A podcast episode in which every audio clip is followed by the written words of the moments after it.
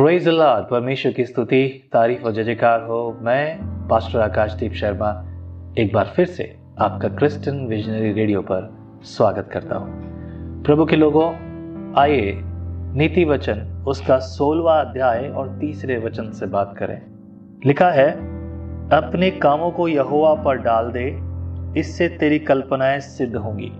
आपकी कल्पनाएँ यहोवा सिद्ध करेगा। प्रियो, ये जान लीजिए परमेश्वर का वचन जो मेरे हाथ में है, ये स्वयं प्रभु यीशु मसीह है। यह मैं नहीं, परंतु बाइबल स्वयं कहती है। यहुना की पुस्तक, उसका पहला अध्याय और पहला वचन कहता है, आदि में वचन था, वचन परमेश्वर के साथ था और यही परमेश्वर था। वचन जो था, वही परमेश्वर था। यदि हम चौदह वचन देखें, बारह वचन देखें पहले अध्याय का तो वहाँ लिखा है, और वचन ने दे धारण की, और हमने उसकी ऐसी महिमा की, जैसे कि पिता की क्लौते की महिमा। ये परमेश्वर का वचन है। वचन के अनुसार यदि तू मुझमें बना रहे तो मैं भी तुझ में बना रहूँगा। प्रभु यीशु मसीह आप में है, यदि आप प्रभु में है तो। हालेलुया। और मैं जानता हूँ कि आप प्रभु में हैं, इसीलिए आप इस संदेश को सुन रहे हैं।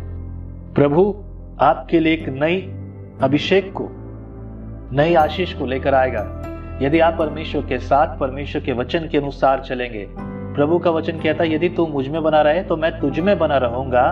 वचन के अनुसार ध्यान कर लीजिए कि शायद आपको लगता हो कि मुश्किल हो, लेकिन यह वचन आपको प्रेरित करेगा। लिखा है, अपने कामों को यहुआ पर डाल दे, इससे तेरी कल्पनाएँ सिद्ध होंगी। सोलवा अध्याय, नीति वचन का तीसरा वचन। आप शायद सोचते होंगे, मैं बहुत सारे काम करना चाहता हूँ, प्रभु की सेवा करना चाहता हूँ, मैं अपने काम धंधे को अच्छा करना चाहता हूँ, अपने बच्चों के लिए, अपने परिवार के लिए आप हर एक बात में अच्छी कल्पनाएँ करते हैं, वो कल्पनाएँ करते हैं जो आपके हृदय में बोझ के साथ भरी है और उन कल्पनाओं को पूरा करने वाला सिर्फ़ प्रभु है। परमेश्वर आपके कामों से नहीं, परंतु परमेश्वर आपसे प्रेम करता है। आप चाहे बुरे थे, चाहे भले थे, परंतु परमेश्वर ने आपके पापों को क्षमा कर दिया, आपको शुद्ध कर दिया। सारे पाप जो थे, उन्हें परमेश्वर ने धोकर दूर कर दिया, अपने लहू से। जिन्होंने अब तक बपतिस्मा नहीं लिया, जल का, जल्द ही जल का बपतिस्मा लें, अपने पासवान से बात करें, अपनी कलिशा में, अपने अगुओं से बात करें, प्रभु, आपके जीवन में अद्भुत चमत्कार करने वाला है, अपने आप को समर्पित करें, सेवा करें कलिशा में। पासवान से पूछिए कि, पासवान, मुझे बताइए कि मैं किस तरह से आपकी सहायता कर सकूँ ताकि परमेश्वर के नाम को महिमा मिले। ईमैन लिखा है सोलवे अध्याय के तीसरे वचन में, अपने कामों को यहुआ पर डाल दे। आपके जो मन में योजनाएँ हैं, कल्पनाएँ हैं, डाल दीजिए यहुआ को, कह दीजिए, प्रभु, मैं कैसे करूँ मेरी सहायता कर? बहुत बार आपके मन में आता होगा कि मैं इस काम के लिए, सेवा के लिए मदद करूँ, अपना हाथ बढ़ाऊं, समय निकाल कर जाऊँ, अपना दान दशमांश बेहतर तरीके से दूँ, बल्कि उससे भी बढ़कर दूँ। इसी के साथ साथ आप सोचते होंगे कि मैं किसी भाई के लिए, किसी बहन के लिए, किसी परिवार के लिए, सेवा के लिए कुछ करूँ। शायद अब तक आप सोच रहे हैं। लेकिन आज से करना शुरू कीजिए, जो है उसी में करना शुरू कीजिए। आज सेक्रीफाइस करना शुरू कीजिए। 2020 में परमेश्वर आपके घर की बढ़ती से, बहुतायत से अनुग्रह और आशीष को प्रदान करेगा।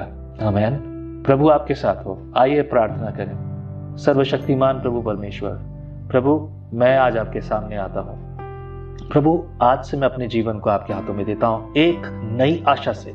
एक बार फिर से प्रभु जी, मुझे भर दीजिए। मेरे परिवार को भर दीजिए। मैं और मेरा घराना आपकी सेवा करने वाला हो। और सच में समर्पित करने वाला हो, अपना बोझ आपको देने वाला हो, ताकि प्रभु आप मुझे मुझे और मेरे परिवार को अपने हाथों से नया कर दीजिए, अपने लहू से फिर से नया कर दीजिए। एक नए से प्रेम, पहले से भी बढ़कर अधिक प्रेम करने वाला मुझे बनाइए, सेवा करने वाला बनाइए प्रभु, समर्पित बनाइए परमेश्वर, ताकि मैं आपके पवित्र नाम को महिमा दे सकूँ। और जिस उद्देश्य से आपने मुझे, मेरे परिवार को बुलाया है चुना है, अलग कर लिया है।